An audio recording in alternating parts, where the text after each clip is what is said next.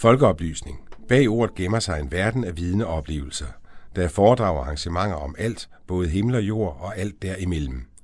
Men hvad nu, hvis der er et spændende foredrag i Skagen, og du bor på Falster, eller du bor i Haderslev, og der bliver afholdt et arrangement i Roskilde, om lige netop det emne, du interesserer dig for? Eller hvad nu, hvis du bare ikke lige har tid? Svaret er den elektroniske folkeoplysning, programmet du lytter til netop nu. Vi drager land og rige rundt for at dække foredrag og andre spændende arrangementer, så du ikke går glip af noget. Du får mulighed for at høre hele foredraget eller arrangementet, og du kan få en marketerning, vores skarpe journalistiske sammendrag. Det hele kan du finde på vores hjemmeside efolkeoplysning.dk og på vores Facebook-side, som også hedder efolkeoplysning. Her følger så et af vores programmer, som er et sammendrag af et arrangement. Det lange og fulde arrangement kan du, som nævnt, finde på vores hjemmeside.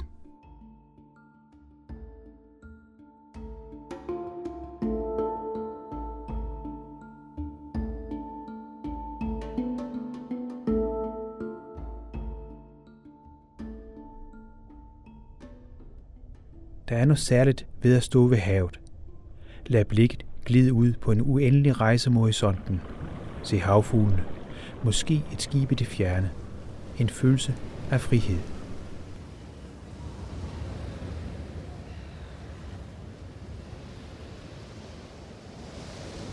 I klart vejr kan man næsten bilde sig ind, at man kan se til verdens ende. Men der er noget, der forbliver skjult, uanset hvor klart vejret er – en verden, der er meget større end den, jeg kan se. Nemlig den, der befinder sig under havets overflade.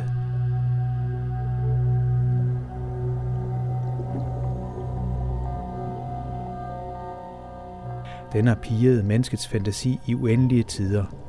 Altså den verden, man ikke kan se. For hvad gemmer den?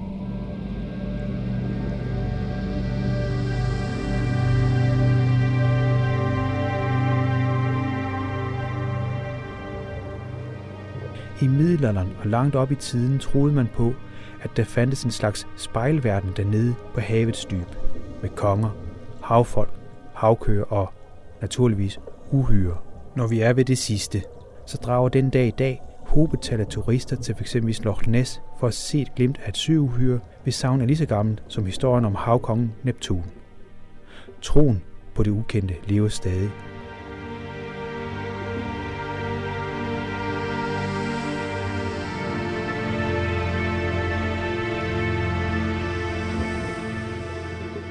som du siden skal høre, er den verden, der skjuler sig i stort omfang stadig ukendt land for os mennesker. Ned i dybet lever et utal af fisk og andre dyr. Væsener, vi aldrig kommer til at se. Dog kan man være heldigt at se et glimt af pattedyrene, der lever i havet. De kommer op for at få luft, og så ser man en rygfinde, eller måske endda en hale af en val. Nogle af dem er sande havets giganter, store som huse, mens andre er knap så store. Udsendelsen her drejer sig om et af havets mindste valer, marsvinene.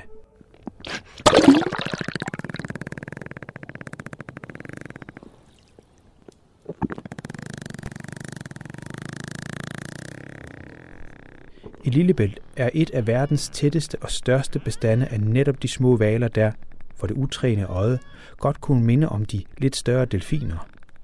Vi skal dog tale om en person, der forsker i marsvin og nok er alt andet end utrænet.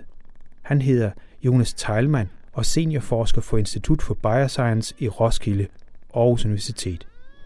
At Aarhus Universitet har en afdeling i Roskilde, hvor der ellers ligger et andet universitet, ja, det lader vi lige ligge. Til gengæld vil jeg godt bruge lidt i betegnelsen marsvin, for er det ikke også navnet på et lille kaninlignende væsen? Til det svarer forskeren. Det er jo lidt sjovt, at vi har to dyr, der hedder fuldstændig det samme, og den ene har øh, hår på, og man kæler med den, og den anden lever ude i havet. Og det er altså den lille val ude i havet, som jeg forsker i. Hvis man forsker i marsvin, hvad er det så, man primært kigger på? Altså, hvad er det, hvordan de ser ud, eller, eller hvad er det, man forsker i? Altså, man kan jo forske i uendelig mange ting. Marsvinet kunne jo i princippet øh, blive undersøgt lige så meget, som mennesket gør. Men det vi er meget interesseret i, det er deres adfærd ude i havet, når de dykker ned under overfladen. Fordi der kan du ikke følge dem, øh, du kan ikke se dem, du kan godt forsøge at dykke efter dem, men typisk så vil de kigge på dig, og så vil de smutte. Så det er de færreste dykker, som nogensinde har set et marsvin under havet. Men ved at putte elektroniske instrumenter på dyrene, så kan vi så følge deres adfærd, hvad de laver, hvornår de spiser, øh, og hvordan de bliver påvirket af menneskelige aktiviteter under havet hvis vi lige lader den menneskelige aktivitet ligge, for det vender jeg tilbage til. Men altså marsvin, kan man overhovedet se det? Øh, hvis man ikke kan se det under vand, hvornår kan man så se det?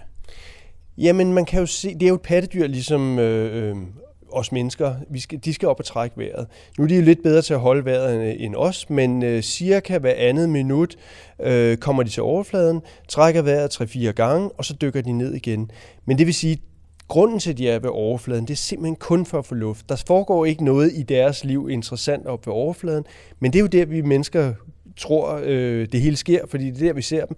Men i virkeligheden er det jo under vandet, alting foregår. Og det er det, som er sådan lidt specielt ved de her marsvin. Det vil sige, det vi kan se, det er sådan en finde, der stikker op en gang imellem, som lige kommer op og trækker hvert. Ja, du ser finden, det er jo, den trækker jo så vejret med et lille blæsehul, som sidder lige foran øh, finden. Øhm, så den kommer ikke op med øjnene eller munden, men blæsehullet sidder op på ryggen, og så ser du så den her finde. Og det er jo typisk det, man, man kender marsvinet for, den her trekantede sorte rygfinde. Øh, der findes jo også et andet dyr, der minder meget om det her som lægemand, og det er en delfin, men er de i familie med hinanden? Ja, lidt langt ude. Øh, der findes seks arter af marsvin i verden. Øh, og den vi har her, øh, kalder vi almindelig marsvin. Og det er så den, øh, den øh, mest almindelige, som er på den nordlige halvkugle. Så findes der et meget, meget sjældent marsvin nede den, øh, øh, i Mexico, i, i Gulf of California. Så findes der øh, tre andre, som lever nogle steder, hvor man ikke rigtig ser dem så meget. Så dem ved vi ret lidt om. Men altså i alt seks arter, mens delfinerne har jo nogle andre øh, kendetegn. Nogle af dem kunne jo godt øh, forveksles med marsvin, men mange af dem er jo også sådan nogle, som springer ud af vandet, og som er noget større, og, og har flere kræfter, og er mere nysgerrige. Øhm, så man har et, et lidt andet indtryk af, hvad en delfin er. Men i princippet så tilhører de alle sammen valerne, og, og har mange af de samme øh, øh, adfærdsmønstre, og fanger deres fisk på samme måde. Hvis vi taler om valer, der findes to slags valer, kan jeg forstå, ikke? Jo, altså øh, de er jo øh, valer generelt delt op i to grupper, og det ene er bartevaler. De har så nogle øh, hornagtige plader, som hænger ned øh, fra overkæben, og de, og de øh, man kan, det, det svarer lidt til vores negle. De er jo så øh, afhængig af, hvad det er for en val. Den mindste er en vågeval, der er de måske 50 cm lange, øh, men den, de største er fra en grønlandsval, og de kan være 3 meter lange. Og dem hænger der altså som nogle gardiner, flere hundrede af, inde i munden på, på sådan en val og så lige så siger vandet, eller tager sådan en ordentlig mundfuld vand, og så, så kan de så sige ved at skubbe vandet ud til siderne, så kan de så på den måde øh, få fat i de her små øh, rejer eller fisk, der, der måtte være øh, tilbage, når, når alt vandet er væk. Og det er sådan, som barterne fungerer. Det er de store valer. Sådan fortæller altså seniorforsker Jonas Teilmann. Netop de store valer er dem mange legender blev skabt af. De fleste kender vel historien om Moby Dick, som skulle have været en ondskabsfuld val, der gik til angreb på de mange valfangerbåde. One of Moby Dick's most compelling themes is man's eternal struggle against the awe-inspiring forces of nature. Prepare to abandon ship. We can't row away home. Netop bartevaler var i høj kurs. Tranen fra valerne blev brugt til blandt andet gadebelysning i storbyer som f.eks. London og Paris. Selve barterne blev brugt også. De blev brugt til korsetter, som datidens kvinder og delvis også mænd synes var uundværlige. There she blows. Three little words, and the atmosphere of the Essex was transformed. It was finally time to do what we'd come thousands of miles to do.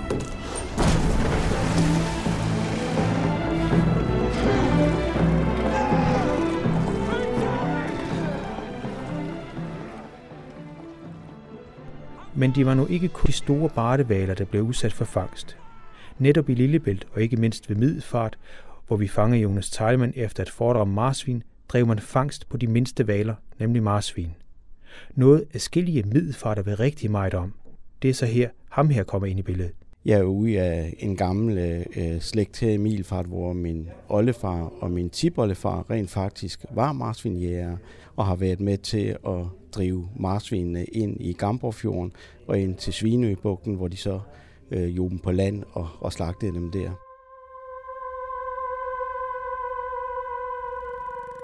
Men ham og hans aner vender vi lige tilbage til senere. Vi kan dog godt afsløre, at på den måde lever nogle af indbyggerne ved Middelfart stadig af de små valer, men også derom senere. Vi giver ord tilbage til forskeren, så han kan forklare os om de andre valer, altså dem, der ikke har barter. Så er der de lidt mindre valer typisk. Det er tandvalerne. Det er marsvin, det er delfiner, øh, spækhugger, og så helt op til kaskelotvalen. Det er så den eneste, der er rigtig stor, men den har jo også tænder. Og, og tænderne bruger den så til at holde fast med, men tænderne er ikke skarpe på nogen måde, så det, det er noget med at holde fast på byttet og sluge det helt. Øh, det er meget sjældent, at øh, du ser en val flænse noget som helst. Øh. Hvordan kan det være, at tandvalerne er mindre end bartevaler? Ja, altså det er jo... Øh, nu, nu har vi kaskelotten, som også kan blive meget stor, men generelt set, så er det noget med, at du skal være adræt nok til at svømme rundt, finde det enkelte bytte, og det er typisk en fisk. Og hvis du er meget stor, så er du meget langsom, og du får svært ved at fange en lynhurtig fisk. Øh, nu kaskelotten har udviklet nogle andre teknikker, øh, hvor den fanger store blæksprutter. Øh, vi ved ikke helt, hvordan det foregår, men det er nede på store dybder, mellem 500 og 2000 meters dybde.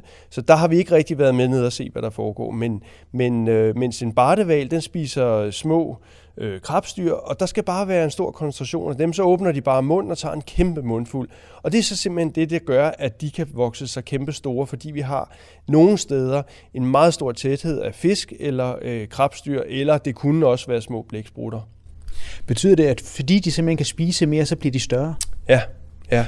Betyder det så også, når mennesker nu her, vi har jo en fedmeepidemi, øh, siger man i hvert fald, at sådan på 1000 år, eller måske en million år, så vil mennesker blive sådan nogle kæmpe store mennesker? Ja, men man, man ser jo også øh, mennesker, der har god velfærd. Det vil sige, og det er jo typisk i de år, hvor man er barn og vokser. Hvis du får god kost og meget at spise, så ender du også med at blive større. Så i princippet, øh, og det har man jo så også set i den danske befolkning gennem de sidste øh, flere hundrede år, så er vi jo faktisk blevet større og større. Men hvor det ender, det er jo lidt svært at, at sige, men, men i princippet så, så, øh, så har den mængde af føde, du indtager, når du er lille, en, noget at gøre med din slutvækst øh, og størrelse at gøre. Hvis vi vender tilbage til det her med marsvinene, jeg kan forstå, at I kigger på, hvordan de opfører sig osv., men der er tre populationer, kunne jeg høre, og den ene af dem havde det ret skidt. Kan du forklare lidt om, og det er det Østersøen? Ja, det er Østersø marsvinet. Det er så fra Bornholm og østover op igennem øh, Østersøen, op ved, ved Estland og Letland og Litauen og Finland og Sverige, der var der historisk, og der skal vi måske en øh, 50 øh, år tilbage, der var en god, stor, sund bestand af marsvin, men så skete der et eller andet, og vi er ikke helt sikre på, hvad det var. Øhm, men noget af det, som passer tidsmæssigt, det er, at der, var, der begyndte der en rigtig alvorlig øh, forurening fra de kemiske industrier i floderne fra, fra Rusland, Polen, Sverige, Finland osv., øhm, som gjorde, at mange sæler ikke kunne få unger mere. De blev simpelthen sterile, fordi deres kønsorganer blev deformeret, og muligvis er det det, der også skete for marsvinene. Problemet er bare, at vi havde ingen døde marsvin fra det her. Der er ikke lavet nogen undersøgelser på det. Men pludselig er bestanden nede på 500, og det er det, vi har i dag. Og måske har den været vi kan gætte på 5.000, 50.000, eller i hvert fald mange, mange flere end i dag, fordi der, der blev de set ofte, og der var faktisk også nogle fangster af dem øh, for omkring 100 år siden. Netop når du snakker om fangst, så nu står vi tilfældigvis i Middelfart, øh, og som er en gammel marsvins fangstby. Øh, måden man fangede marsvin på var med at slå i vandet osv. Men det tyder jo på enorme flokke marsvin, for man vil jo ikke kunne gøre det i dag. Nej, det er rigtigt. Og der har også været mange spekulationer på, hvad var det for nogle marsvin, som kom igennem her Lillebælt øh, dengang for øh, 100 år siden, øh, og faktisk også op til 2. verdenskrig, hvor de sidste fangster blev lavet. Øhm, og der, det bedste bud er nok, at øh, dengang havde vi nogle strenge vintre, som øh, gjorde, at der var is på, på havet, og så var marsvinene nødt til at trække ud af det her mere isfyldte farvand, som var inde i Østersøen. Så kommer de op igennem de smalle bælter, for det var typisk i, i, i december, januar og februar, at man fangede dem her øh, i Lillebælt, og, øh, og der var koncentrationen stor. Stor nok til, at du faktisk kunne drive mind, og nogle gange måske få 10, 20, 30, helt op til 100 marsvin i sådan en, en drivfangst. Og det, de mængder ser vi ikke i dag. Og vi ser heller ikke de her træk. Så, så, det, så det bedste bud er, det var simpelthen Østersø-marsvinene. Men nu er der så få tilbage, så derfor ser vi ikke øh, de, de mængder mere. Og når vi er i Lillebælt, det er så en anden bestand, kan jeg forstå. Hvordan ser det ud med den? Ja, det er så det, vi kalder Bælthavspopulationen. Det er det sydlige Kattegat, og det er Lillebælt, Storebælt og, og Øresund, og så den vestlige Østersø ned for, for det sydfynske og den vej ned. Øhm, og den ser ud til at klare sig meget godt. Øh, der er nogen, der mener, at vi havde flere en gang, og det har været, øh, øh der har været døb også øh, i, i den population. Men nu er den i hvert fald oppe, og, og det vi har talt de sidste øh, 20 år, det er, at den er nogenlunde stabil, og vi har en, en forholdsvis øh, sund population her. Når det er sagt, så øh, har vi jo stadigvæk problemer med nogle giftstoffer, og hvis vi sammenligner med, med marsvin i Grønland, så kan vi se, at de har meget færre sygdomme i Grønland, de har meget færre parasitter, og det er i det hele taget nogle sundere dyr, og det er, altså mistanken er så på de her forskellige øh, kemiske stoffer, som vi stadigvæk har i vores, øh, vores have i, i Danmark. Landbruget får typisk skylden for meget, men skal de have skyld i det her også? Nej, øh, ikke i, øh, i de kemiske stoffer. Øh, i hvert fald hovedparten af de stoffer, vi undersøger som, øh, som tungmetaller og som øh, øh, fedtopløselige organiske stoffer, de kommer fra industrien. Og, og, det, og det, der er lidt specielt ved havet, det er, at det bliver opkoncentreret i havet. Det gør det ikke så meget på landjorden, men i havet bliver det opkoncentreret sådan, øh, så op igennem fødekæden, der har vi nogle niveauer, som, som sagtens kan være 10-20 gange højere, end det vi ser på land. Øhm, og på den måde har vi så, og, og det forsvinder ikke fra systemet. De bliver opkoncentreret, og, øh, og et marsvin, det slipper ikke af med de her stoffer, så de øh, dør med det, og hunderne, de fører det så videre til deres kalve via mælken, Øh, men, men, men det cirkulerer ligesom rundt, når de så dør, så er der måske nogle mikroorganismer, der spiser det, og så cirkulerer det rundt igen. Det bliver ikke nedbrudt, og det er det, der er problemet ved nogle af de her kemiske stoffer. De bliver ligesom i miljøet, så, så nogle af stofferne er måske kommet ud af industrien for 20-30 år siden, men de er altså stadigvæk, specielt i Østersøområdet, hvor vi ikke har den samme udveksling og cirkulation af vand, som man har ude i Atlanterhavet for eksempel.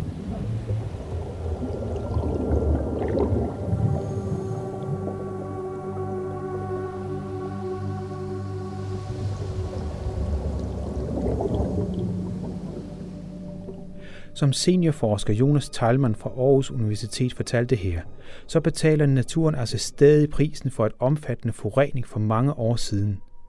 Selvom Østersøen er meget stor, så rækte de enorme mængder vand altså ikke til, at forureningen med de kemiske stoffer forsvinder med det samme. Jeg tænker lidt tilbage på min barndom, som i grunden ikke synes at være så langt tilbage i tiden. Dengang smed man stort set alt i havet.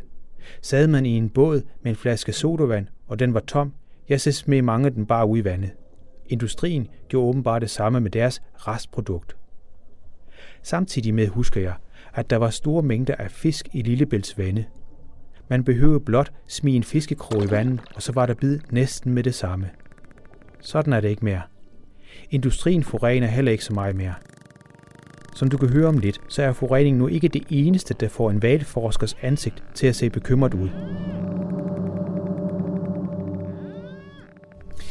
Jeg kan forstå, at en ting er jo det kemiske, der truer, om man så at sige, eller i hvert fald begrænser bestanden af, af, af marsvin, men der er også fiskeri, men der er også støj. Du kommer meget ind på støj i løbet af den her foredrag. Hvad, hvad er det, I kigger på der? Ja, støj er jo øh, blevet en, en, en stor ting, og, og har fået meget opmærksomhed de sidste øh, 10 år, og specielt de sidste par år, hvor EU er gået ind og sagt, nu skal vi altså have styr på støjen i havet. For støj under vand er et meget større problem, end det er i, i luften. Og det er simpelthen fordi øh, lyd transmitteres bedre under vand. Øhm, og så har vi alle de her skibe, som, øh, som er der blevet flere og flere af, og man har set over de sidste 60 år, hvor man har målt, at støjniveauet bare er steget og steget og steget i havet. Og nu har man sagt, nu må vi gøre noget ved det. Så nu laver man ligesom en, en øh, grænse og siger, nu er det år 0, nu må vi ikke støje mere i fremtiden.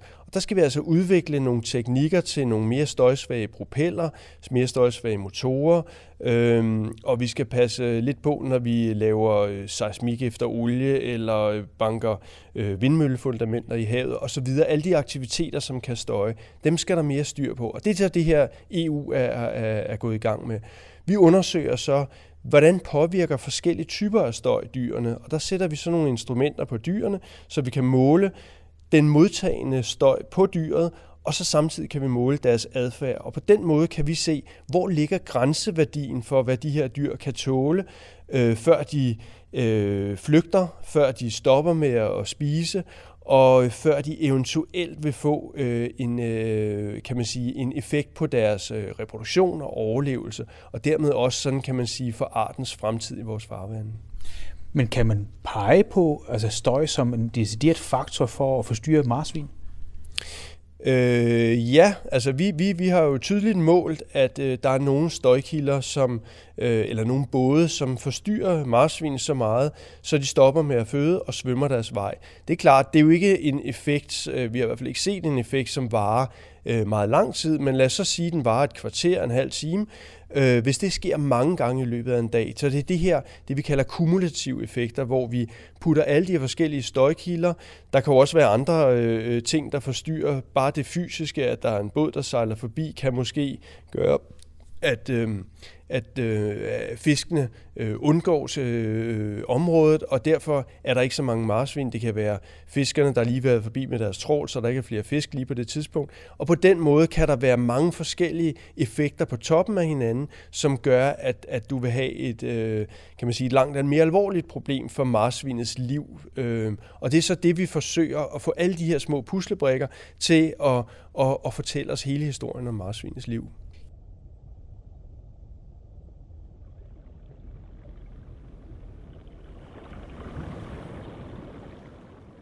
Inden vi fortsætter med Jonas Teilmann, så er det værd at understrege, at lyd under vand kan høres meget længere væk end på landjorden. Her er lige et lydklip, hvordan et katamaranfærge lyder under vand.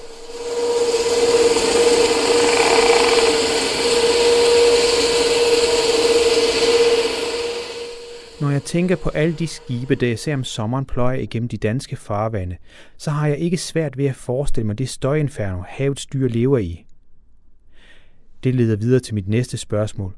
For der er faktisk muligt for, at vi alle kan høre, hvordan det lyder under vandet. Det med støj, og vi er i Middelfart, der er jo en særlig sammenhæng. Det er noget med, at I har bygget en lyttestation. Kan du forklare lidt om det? Ja, det er jo så øh, Europas første lyttestation, som er permanent og åben til, at alle kan komme og lytte 24 timer i døgnet hernede ved den gamle havn. Den ligger også ude på en YouTube-kanal, så alle kan følge med hjemmefra. Men på den kan man både høre, øh, når marsvinene kommer forbi, og det gør de typisk hver aften, er der det meste af natten, men om dagen hører vi ikke så meget til dem. Men så kan vi også, også måle hver eneste skib, der kommer forbi. Vi har et webcam, som viser, hvad det er for en skib. Er det stor tanker, er det et lille speedbåd osv. Og der kan vi så bruge de optagelser til at koble marsvinets øh, fødesøgning med den støj, der kommer fra de forskellige typer af skibe. Så det vil være, kan man sige, det første langtidsstudie af støj, marsvin og øh, effekter på sådan et, øh, et område her i, øh, i Middelfart. Og så er det samtidig åbne for turister, der måtte komme til Middelfart. Ja, og det er jo så det, vi er så glade for, at, at vi faktisk kan formidle det her, der foregår under havet. Fordi det er så utrolig svært at forklare og fortælle, hvad, hvad oplever marsvinene dernede. Men det håber vi så, at den her station kan hjælpe til, at, at den brede befolkning også kan være med.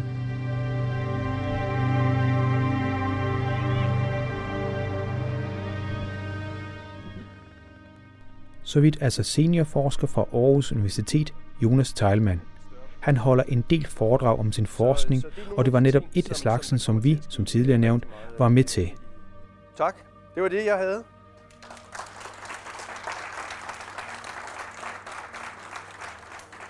Her fangede vi en tilhører. Han stammer, som flere af deltagerne i den fyldte foredragssal, netop af en slægt, der tidligere bedrev fangst på de små valer. Men vi lader ham lige præsentere sig selv. Mit navn det er Ibjørn Jensen, og jeg er PT formand i Fønsvig Fritidsfiskerforening, øh, hvor jeg har været øh, et par år. Jeg har selv øh, sejlet og fisket. Du var med til det her arrangement. Hvad synes du om det? Jeg synes, det var kanon spændende at høre om øh, marsvinet i Lillebælt, og har selv været meget interesseret i, øh, hvordan og hvorledes at marsvinet egentlig har det i det her område. Hvorfor det? Altså, det, øh, men, altså de fleste mennesker ser jo aldrig et marsvin. Det, der er lidt sjovt, det er, at nu har jeg sejlet nede i øh, Lillebælt, faktisk lige siden jeg var 10, 11, 12 år, og frem til nu, hvor jeg så er 57 år og sejlet og fisket meget. Og de første mange år af mit liv så vi så at sige aldrig nogensinde et marsvin. Og for cirka 20 år siden, der begyndte marsvin at have sin fremmars nede i bæltet. Øh, det, der så har undret mig rigtig meget, det var så at høre, at øh, marsvinet øh, var på tilbagegang. Og nu her i aften har vi hørt øh, i det her foredrag, at der rent faktisk var op til omkring øh, 30.000 marsvin i det indre danske farvand, og det er jo en stor del. Det vi så også hørte i foredrag, det var, at øh, Østersøen, som før har leveret store stimer af marsvin til Lillebælt, nu uh, kun har ganske små bestande, faktisk helt ned omkring 500 marsvin. Det vil sige, at det eneste, det er ved at uddø, det andet det har det fint. Men, men du har også en anden historie med, altså det er jo noget med dine aner. Faktisk lidt sjovt, fordi at, uh, jeg er ude af en gammel øh, slægt her i Milfart, hvor min oldefar og min tipoldefar rent faktisk var marsvinjæger og har været med til at drive marsvinene ind i Gamborfjorden og ind til Svinøbugten, hvor de så øh, dem på land og, og slagtede dem der. Kunne du finde på at gøre det i dag? Aldrig nogensinde. Jeg har fisket, som sagt, i det meste af mit liv. Øh, jeg har sjældent hørt om, at der blev fanget marsvin i garn, der hvor jeg har fisket. Jeg har en gang selv fanget et marsvin i et sildegarn, hvor det lå op i overfladen, og hvor vi øh, lige så stille kunne løsne det fra garn, og så svømme det glade sted igen. Det er alt, hvad jeg har oplevet, hvad det angår.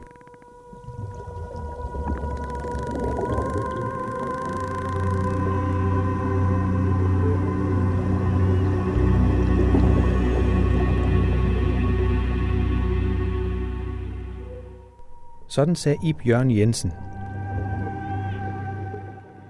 Marsvinfangsten er heldigvis over. Ikke mindst fordi der ikke længere er behov for tran til blandt andet belysning. Også i fangstbyen Middelfart er gadebelysning i dag naturligvis elektrisk. Jeg kan jo ikke lade være med at tænke på, hvordan byen må have lugtet dengang tranlamperne oplyste gaderne. Er du nu interesseret i at høre, eller måske endda se marsvinene, så skal du lytte rigtig godt efter om lidt. Udover Undervands lyttestation er åben for alle interesserede, så er det nemlig også en anden mulighed. En mulighed, der lyder sådan her.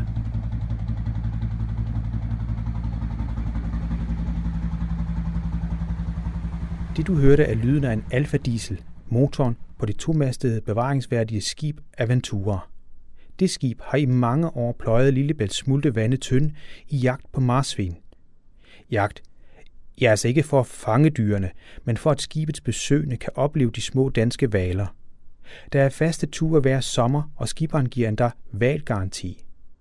Så har du lyst til at få oplevelse uover det sædvanlige, så søg på nettet på Valsafari Middelfart, så dukker der rigeligt med links op.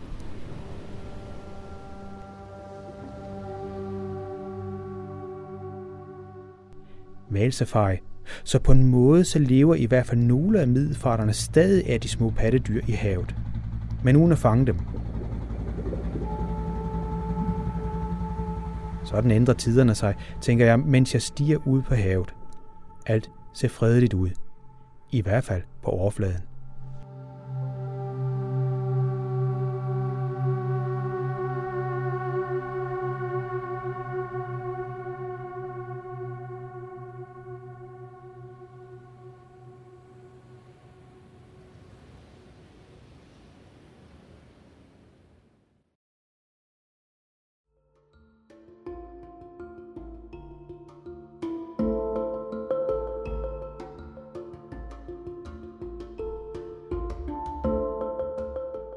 Du har netop hørt den elektroniske folkeoplysning. Du finder os på efolkeoplysning.dk og på Facebook under samme navn.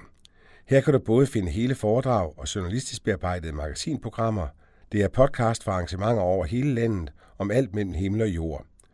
Det du kan være sikker på er, at det er skarpt, det er relevant, og det kan være ny og overraskende viden. Journalist Jan Simmen har stået for redigering og tilrettelæggelse, og det er Radio Mælkebøtten, der har produceret lyden.